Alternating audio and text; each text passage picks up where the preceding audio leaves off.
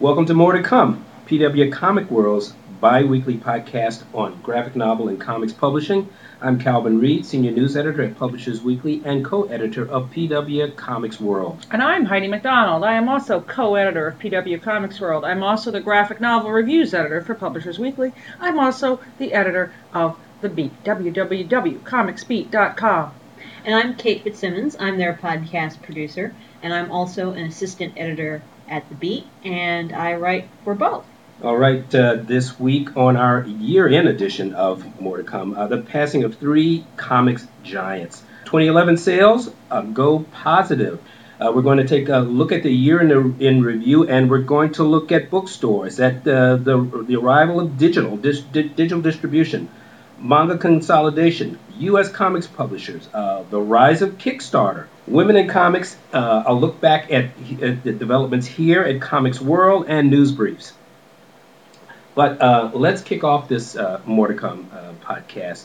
Uh, with a look at the passing of three great comics. Yes, giants. it was a really sad week for losing great cartoonists. Last week, Jerry Robinson died, and just today, the passing of both Joe Simon and Eduardo Barreto. Yeah. Um, um, I mean, obviously, we could do an entire podcast on, on any of these guys. Um, uh, I actually uh, was talking just a bit with uh, um, one of his publishers, uh, Titan Books.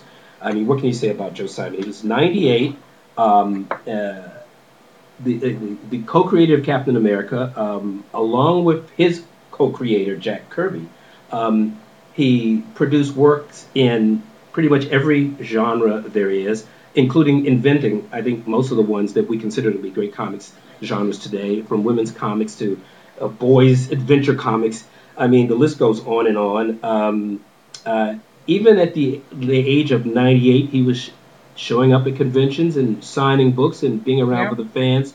Uh, really uh, a guy that, that, upon whose back this industry was built. Kate, didn't you go to a, yeah. a speech by him? yeah, you? I saw him at New York Comic Con this past year, and I'm really glad I did.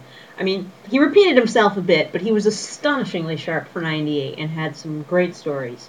And in fact, remembered Stan Lee as an obnoxious, supposedly 17 year old kid. Whom he hired as a. Who he hired, and who looking back, he, he realizes he probably should not have taken the now supposedly lying about his age and actually 14 or 15 Stanley out to play pool at like 3 a.m.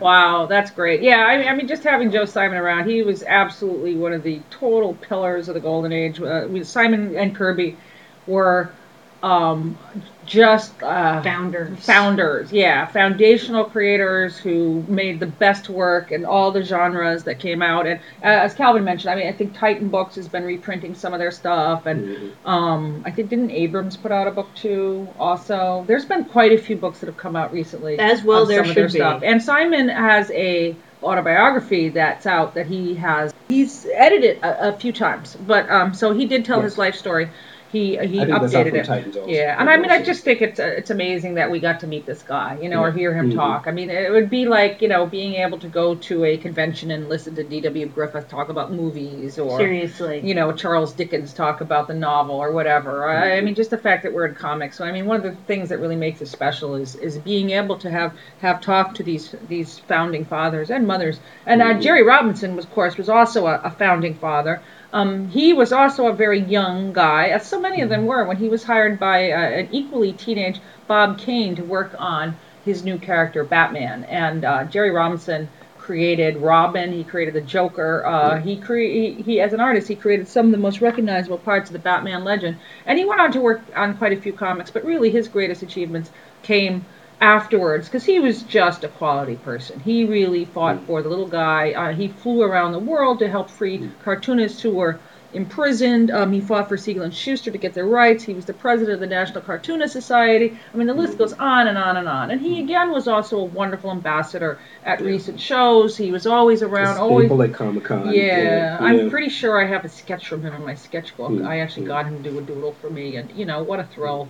So, I mean, just the fact that we could meet these people. Yeah. And um, also passing mm-hmm. Eduardo yes. Barreto, yes. Uh, from, uh, born in Uruguay, uh, best known for his 80s work in Teen Titans, but a fantastic draftsman of kind of the old school. Uh, his stuff is, is maybe a little old fashioned, but you know, if that's the old fashioned, I, I wish it would still We'll be. take it, yeah. yeah. I wish it was still around. You know. Um, and he had been ill for a while with meningitis, but I believe that had actually turned into a different illness. He had been working on Judge Parker comic strip for a while until he was too ill to work on it. And um, but he was a gentleman. He was just you know really admired by everybody. So we've really lost three pretty wonderful people.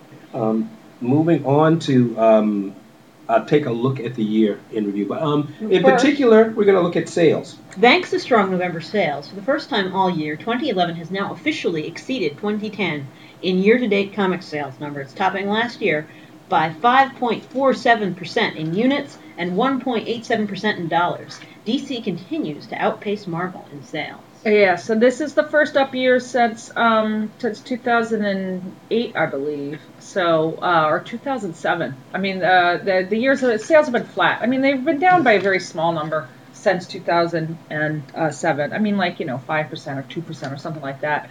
Um, I think last year they were down about 10% around. So, but I mean, that's that's a real testament to the new 52. If it had not been for that, we would really have seen a big decline this year. So that's good news. Up is always good. Yeah, yeah. Okay, and now we're going to look at the, speaking of 2011, let's take a look back at all the developments in various areas. So I guess the biggest story of the year, sort of, was bookstores. And the big story there was Borders. Bye bye Borders. Borders. Yeah. So this we all saw it coming, but yeah. Uh, well, it you know, finally came. Uh, Yeah. And it's, well, it's also uh, you know a, a bankruptcy that's really going to uh, have a big impact on on the bottom line of the whole industry. Uh, it, it probably will impact manga the most, but certainly across the board. I mean, if you lose 650 stores across the country, um, it's got to hurt. And, this and was- not just that. I mean, Borders really stocked the graphic novels and manga, like even even more than uh, Barnes and Noble does, and so it's been a very big hit. Yeah, it was definitely the, uh, the you know leading the way in the whole bookstore revolution, and and this was a story that unfolded like a soap opera for the first six months of the year. It was be you know are they or aren't they? You know, are we trying to refund? And we have a new CEO, and this guy's in, this guy's out. I mean, it really was a very dramatic saga. And luckily, the fact that it was such a slow moving train wreck, I think it gave publishers a chance to Get at out. least position themselves. So. um you know, this is definitely something that that had quite a quite a big impact. But Yeah, well, we've also seen in, in uh, among the big New York trade book houses. We've seen some pulling back from from the category. Um, I think at the end of the day, in particular, in, you know, we're going to see manga down in a big way. Um, overall, I mean, the book market still seems to be hanging in there. Um, uh, I'm still seeing, you know, uh, uh, we're still seeing more adaptations come. In fact, the new one just came across my desk today. So we're going into um, into uh, oh, and act as a matter of fact, in uh, just having a brief conversation with my boss, Jim Milliot, who is our our financial and business editor.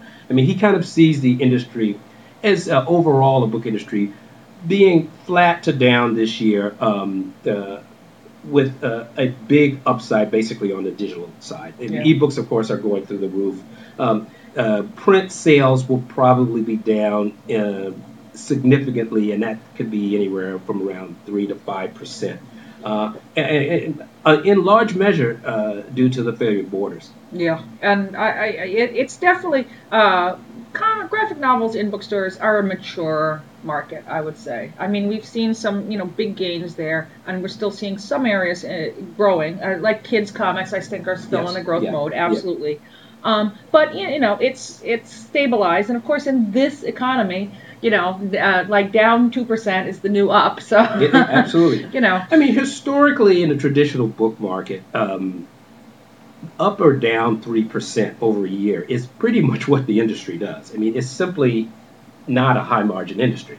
Uh, but we're also in a in a in a period now of transition and fundamental change in the business.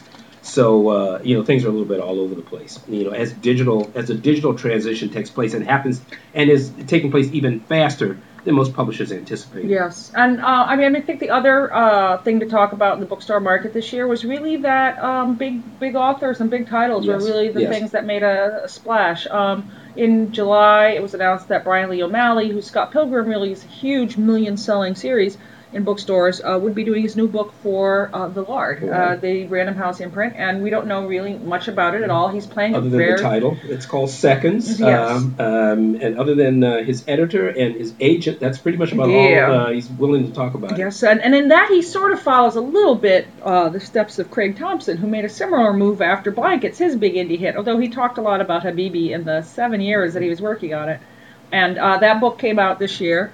Um, so it was a it was uh, and, uh, two mixed reviews, including one of our own podcasters Mhm. here who's uh, making uh, Faces. faces. Yes, you can go back and listen And, to yes, it. and yeah. uh, who didn't Oh. like it. But um, uh, you know, I think it was a year for big authors. Mm-hmm. Uh, Craig Thompson book did make a splash. Uh, MetaMaus came out from Random House. Oh, Um, yeah. Frank Yes. Miller had his book come out. Um, Kate Beaton's Hark a Vagrant from Drawn and Quarterly was a big bookstore hit. Um, The Walking Dead And- continues yes. uh, to, to rack up pretty big sales. Um, I mean, in fact, I've uh, got a few numbers here. I mean, how, you know, wow, it- numbers, Calvin, Yeah. so. Well, I mean, I mean, obviously, there's a lot of attention on Habibi, and while you know, I have to say the BookScan numbers on it don't look spectacular, but you know, sort of respectable. It sold just under fourteen thousand copies. How how's the $35 uh, book scan numbers on Hark Vagrant? Uh, Hark Vagrant sold just under 9,000 copies uh, in the bookstore market. These numbers are strictly the bookstore market, and and they cover 60 to 70 percent of the bookstore market. So uh, it doesn't cover the library market, doesn't cover some independents, uh, doesn't cover the direct market either. Well, so, for something that had basically no marketing, yeah. that's that's not bad. Uh, and, and, actually, the Walking Dead compendium volume, a book that was published in, in uh, 2009 Will probably come in as one of the best-selling graphic novels of the year. The Mammoth Edition, which is a $60 book, uh, sold just under 28,000 copies. Um, what else do we have here? People love their zombies. Uh, yeah. Um, uh, the Scott Pilgrim box set sold about 10,000 copies. Um, and Watchmen always always there at the end of the year sold about 19,000 copies. So uh, you know we have our uh, evergreens that ju- that uh, that chime in with sales every year. And those are reasonable numbers. I mean, those Yeah, are maybe not yeah. as spectacular as some uh, past year's numbers, but it was, uh, you know, they were certainly respectable. So, you know, Yeah. this is a mature market. Bookstores, I guess, I think the main watchword in 2011 was despite borders, uh, people had prepared for it and uh, rallied, and you know, were were Yeah. fairly stable. It Yeah. was stable, but but nothing spectacular. Yeah, and I mean, what I I've heard just in certain conversations, people expect to be a pretty good year in, in comics and graphic novels in general. General down slightly, if maybe a little more than slightly on the manga side. Well, speaking of bookstores, uh, while they might have been down a little bit, I think there's one thing that we can all agree that was up, up and away, and that was digital. It really Oh, yes. was the year of digital, and oh my God, we have so many little things that happen here. I don't think we can even Where do we that. start? Uh, where do we start? Obviously, uh, I mean, Comixology has turned out to be the vendor, the digital vendor of the moment, both as an uh, as an app developer uh, and as a distribution uh, platform. Um, but I guess the whole thing kind of started off early in the year with Diamond Digital. Well, I mean, I think that was you know one of the hallmarks. I mean, everybody, pretty much you name a company, they launched some sort of initiative Yes, this year, yeah. except for a few uh, uh, uh, literary comics holdouts, okay, Yeah. which to be discussed. But uh, Diamond announced that they would allow retailers to sell digital comics Yes. uh, via a storefront run by iVerse.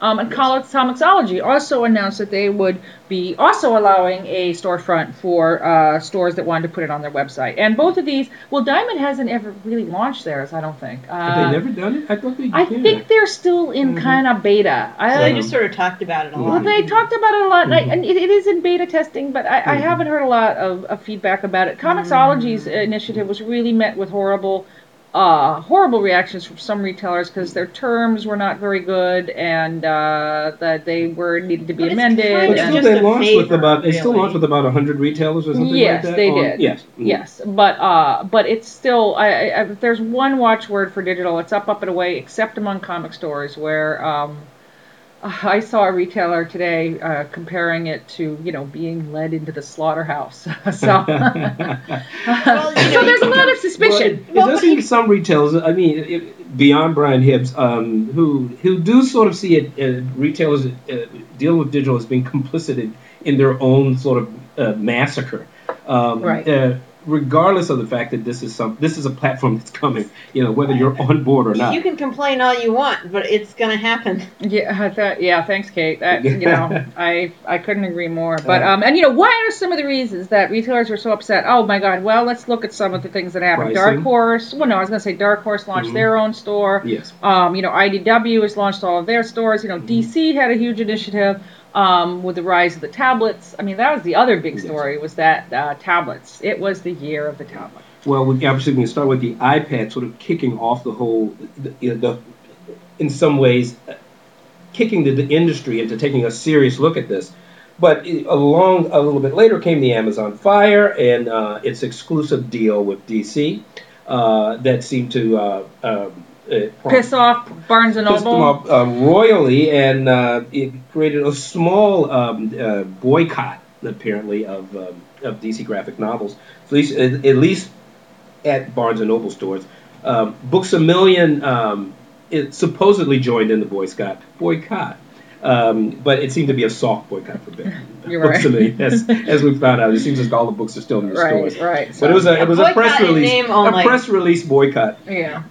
They Um, took a strong stand of sending out a press release. But uh, I was I happened to be uh, present at the launch of the uh, the Nook tablet here in New York, um, Barnes and Noble's uh, upgraded um, uh, tablet, and of course they one of the things they seem to be most proud of was they said no problem, uh, we'll find somebody to do an exclusive deal with, or probably not exclusive, but M- Marvel Comics was splattered all over every slide they had to show of the Nook tablet. So we seem to have a small um, kind of tablet war going on, looking for comics content, uh, and, and we shouldn't leave out the Kobo Vox, another two hundred dollar um, you know Android uh, driven um, tablet, seven inch tablet.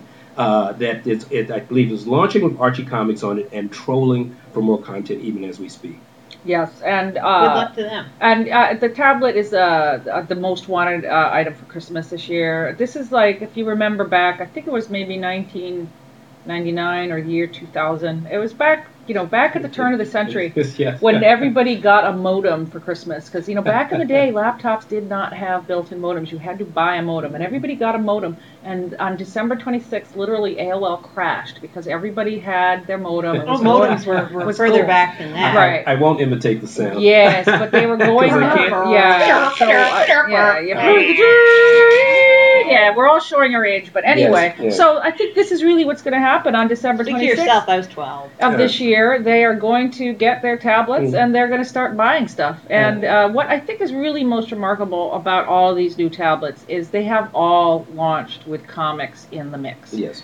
I Yes. mean, it isn't like a mystery of when we first started. I mean, I remember the first tentative steps when uh, two years ago IDW sold their first Star Trek comic on the iPhone, and everybody was like, at And they were sort of crap. They were. They were. I but- mean, I mean, in formatting. Yeah. But they've Yes. improved much Yes. since then. Yes, well, yeah, exactly. But I mean, everybody was like, "Oh, what do you what do you make of that?" You know, like, and now it, it, they're all coming out, and all the tablets are advertising that they have, Right, you know, and the fact that Kindle is so aggressive, Amazon very aggressive with DC in Oh, making this deal. So Yeah, As well, they should be. I mean, it's it's almost tailor made for the tablet, and Mhm. as something to why you would get a tablet that does color instead of just like Well, regular iP- Kindle. The iPad, you know, its biggest no- innovation was allowing you to really to look at a full page of comics, Yes. essentially Oh, yes. undisturbed. Uh, those these smaller tablets that are that are now in, in, entering the market it require a little adjustment, but once again, uh, really brilliant, vivid screens. Uh, it becomes very easy to read comics on them. Uh, obviously, even easier to buy comics on them. Um, and you know, the seven-inch um, Android in you know or a customized Android operating system seems now to be the go-to kind of uh, technology platform for competing with the iPad because essentially you're competing on price. Um, um, Which because is not obviously, hard the yeah, iPad. yeah, because obviously the the iPad, a iPad is the better device, you know, ultimately. But um, the, you know, five hundred, six hundred dollars to two hundred dollars, which seems to become the new standard now, um, it, it gives you a chance to compete against them. Because in fact, what we're not seeing is not really a tablet marketplace, but in fact an iPad marketplace, because Yes. that's what most people actually want. Mhm. But the pricing does make them give them pause. And I mean, Apple is, um, excuse me, Amazon um, is projected to sell five or six million um, units of this thing. yeah, although people who have bought the Kindle, some of them have found it really crappy and Yeah, are returning yeah. it. There's been a lot of Yeah. returns on the Kindle so far because the um, it's true. very slow, uh, has a very small memory, and various I've, I've heard the uh, the Nook is is much better. Yeah. It's really very nice. Yeah. But I, I will say this: it, it, it's actually not surprising for a new device to not be Right. Early function adopters, terribly And- well. and- Not surprising. I- you can expect uh, a software update, I think, in the next few weeks And from al- Amazon that will improve it. And to some extent. also, the real bottom line for Amazon is they are selling the the old Kindle, the black and white Kindle, at a loss at sixty nine dollars. I mean, that's incredibly cheaply because they realize that People we're- will buy books from them. people will buy material from them. They That's want content. yes. They want to be a content portal, and comics are going to be a part of that. and and that is the Amazon model. They, they know they will make many times over uh, whatever they may be losing on each device. They will make it many times over on the amount of content that they sell through the device. It's documented that Kindle owners buy two or three times as much content uh, actually as physical consumers. Well, there you go. No wonder comic shops are nervous. I mean, So- they have every right to be nervous about this. And uh, I think the big story of 2012 is going to be how these two markets coexist and, and evolve. So, and uh, and we'll be watching the rapid growth of the Yes. digital space. well, speaking of uh, mature markets and everything, it was a year of consolidation in manga. Although Yes. manga is still here, still represented very strongly on the BookScan, still selling a lot of copies. Sailor Moon was a huge hit coming out from Kodansha. Absolutely. Um, the big story early in the year was Tokyo Pop. Um, Yeah. You know, kicking up, uh, Yeah. d- pushing up daisies. You know, singing in the choir, invisible, Uh, the- pining for the fjords. the uh, the the uh, the company that uh, uh, characterized itself as leading the manga revolution um, uh, was overthrown itself apparently Yes. uh, by um, you know a series of market changes and, and bad business decisions. Um, uh, Stu Levy uh, appeared to be trying to keep the company going. Uh, so, and in the interview that I had with him early in the year, he uh, after a series of layoffs, he seemed to be positioning the company to keep going. They had changed distribution from uh, their original deal with HarperCollins. Uh, they had moved over to uh, um Diamond Book Distribution. Um, but you know, I mean, Stu seems to really, by that point, to have be looking at other things. I mean, I think I think I interviewed him uh, while he was at the Game Developers Conference. Yeah. Well, he's always been known as someone with a pretty short attention span, and I think the end of Tokyo Pop really showed that. Uh, yeah, you know, it's presaged by a few layoffs, of, including some very, you know, well-respected people like editor Lillian Diaz Przybyl. And Very good. Yes, yes, was I not gonna try to practiced. I pronounce your name. practiced and practiced. But um, and then he was like, "Oh, the, you know, why is everyone being so mean to me? Why are people?" I mean, he went on this Facebook rampage where he was really complaining about people complaining about him for people losing their jobs and shutting down a company. And also, to this day, I mean, there are a lot of series that M- Tokyo Pop did not finish, and the complaints, like people even to this day, are complaining on Facebook. A number Uh, of them are showing up on Kickstarter. Ah, Oh, they really? I didn't know That's that. very interesting. Yes. Well, Stu, um, uh, Stu Levy uh, remained, uh, was and remains a uh, a uh, a flashpoint uh, uh, uh, in the business. Um, you know, I do think on the one hand, I'll, I'll do one of those. On the one hand, uh, he uh, was certainly a visionary about uh, the category. Uh, he saw a category that had international popularity, and he was among uh, a number of publishers uh, into the marketplace. Uh, he uh, championed, along with a number of others, um, the publishing in the original Japanese format, reading right to left, which uh, went a long way for uh, for driving the popularity. Um, um, he, uh, he launched a whole new category, controversial, uh, original English language manga. Um, even though I mean a lot of it sort of looked like indie comics to some people, uh, he was happy to call it manga, and so was everyone else until um, you know they started coming back in returns. Um, that said, uh, a lot of people lost their jobs, and there's a lot of content that's still um, under copyright to Tokyo Pop, uh, and that many people would like to know what's going to happen. Yeah. And, Uh, well, and there are movie deals apparently uh, in the works. Well, supposedly. to some degree. supposedly. Uh, I do believe, I think the German Tokyo Pop remains and continues. Yes, in to Europe publish. they are actually Where- still publishing yeah. because it's still a very viable Yeah. market in Europe. But uh, you know, there's it, the closing of Tokyo Pop was not only the end of the era; it really did leave a lot of people uh, sitting high, you know, kind of stuck at a at a and a tree top, tree trunk there, you know, left. But so a lot of uh, hard feelings about that. But that wasn't the only um, No. manga event of the year. Um, uh, we also had uh, Kodansha uh, really setting up shop i- in the U.S. Um, and we also had them uh, acquiring Vertical, Vertical Inc, uh, an interesting uh, acquisition at the time, um, uh, including uh, Dai Nippon, the printer.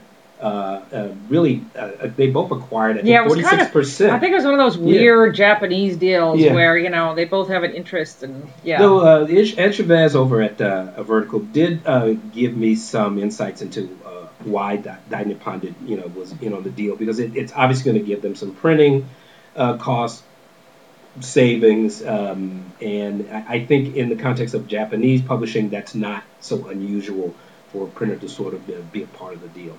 Um, but um, uh, uh, in addition to that, I mean, Kodansha also launched its own app this year. In fact, one of the big, I think, one of the big things we, we saw in, uh, in 2011 was that finally uh, American licensees were, able to pry digital rights away from some of the Japanese publishers. They've been notoriously slow in giving up digital rights uh, as um, um, uh, scanlation and pirate sites are eating their lunch. Uh, they, I think the sales decline has finally uh, gotten Japanese publishers to realize that they've got to take some kind of action in the American market. Um, and uh, in addition uh, to Kodansha, we had the launch of J Manga. Yeah. Uh, J-Manga, for all that its pricing and uh, payment scheme is a little questionable, And what is it? is a site from a consortium of Japanese publishers. Uh, I'm not sure. The Digital basically Com- the big Digital ones. Comics Association of Japan. Yes. 39 publishers. Yeah. And all the big ones. Yes, all the big ones, yes. Is uh, putting out a lot of their lesser known manga in digital editions in the United States. Yes. So they're, they're on the one hand they're they're trying to uh, provide what most critics of Japanese publishers have been calling for: easy and economical access to digital manga uh, as soon as possible. Sadly, it's not exactly easy, but they'll get there. Yes, they'll get there. there. Uh, on the other hand, we've seen uh, Viz Media really step up to, to, to meet the challenge. Uh, Yeah, they're great. Uh, they launched VizManga.com, which offered online access to digital manga. They launched uh, a, a both an iPad, an, an iPhone, and iPod app. Uh, there is well over 100 volumes uh, of various Viz Media uh, manga now available digital. digital. Manga wise, they're the act to beat. Yes, uh, uh, Yen Press uh, got in on the act as well. They're, uh, they they released a single volume through their Yen Plus online uh, magazine, but but both Yen Press and Viz are getting very close to really I think what manga fans would consider to be the gold standard of, of American releases, and that's its simultaneous release in Japanese and English. I mean, this is what is what driving is seems to be driving fans. Yes, It's- much like uh, Hulu and Crunchyroll online. Yeah, I mean, fans want to read what Japanese fans are reading. Uh, so this manga is also launching, and they, they, they did this launch at um, at the San Diego Comic Con. They are they are shutting down the print version of um, Shonen Shonen Jump. Jump. They're, Which uh, seemed a very surprising move, really, because it still had an audience. But I so I had a fairly big audience. Um, but once again, digital delivery seems to be uh, where they need to and be. And people just don't need to go buy so many bookshelves anymore. You know, this is really like you know, it's, will this kill? I mean, you know, will this kill the Billy at IKEA? No one's really talking about that, but Well, in January, look to see Weekly Shonen Jump Alpha, a Mm-hmm. near simultaneous uh, um, anthology publication that will uh, will release, I believe, in in J- Japanese and uh, it release about uh, two weeks with about a two week lead time in between the Japanese pub- publication and the English publication. A great last minute gift for all those manga Yes, lovers yes. in your life. Yes. Yes. And you know, I guess even though he, he you know, Stuart Levy was right because one of the things that he was always saying is that manga was a worldwide force that brought people together, There you and go. know, he did have that vision. So Without a doubt. even I if he couldn't pull it off himself, Absolutely. He, he was a visionary enough to see that. Uh, Kate, the Digital Manga Guild. I think that's another important issue uh, in manga in, in 2011. Yeah, uh, the Digital Manga Guild basically was started by Digital By- Manga Company. Yeah, uh, Uh, digital, um, uh, digital manga publishing. Digital. Mag- Yes. and basically it's like legalized scanslations. they're they're um, accepting teams of of non-professional translators to translate obscure manga, yes.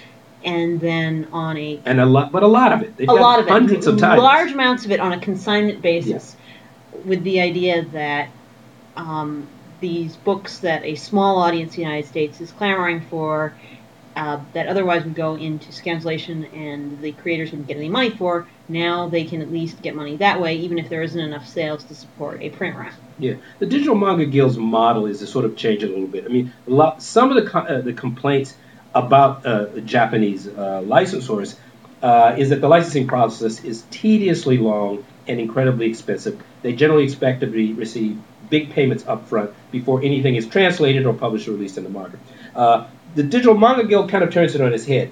They basically are soliciting amateurs uh, to come in. They put them in teams uh, to do locally localization of the manga. In other words, you know, translated into colloquial English, and um, everyone is going to get paid on the back end when when the book starts selling. Uh, this way, that supposedly they can get it done faster and not go broke in the process. We will see. Uh, we don't know whether it's going to work. Some people, uh, you know, kind of look at the list of manga that they got and roll their eyes.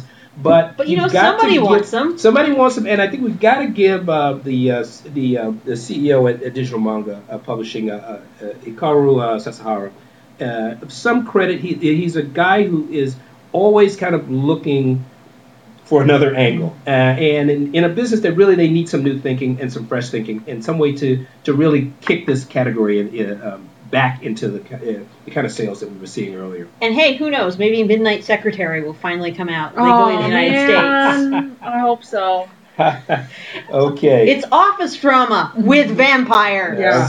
Okay. This marks the end of part one of episode 14, our special double length, more to come.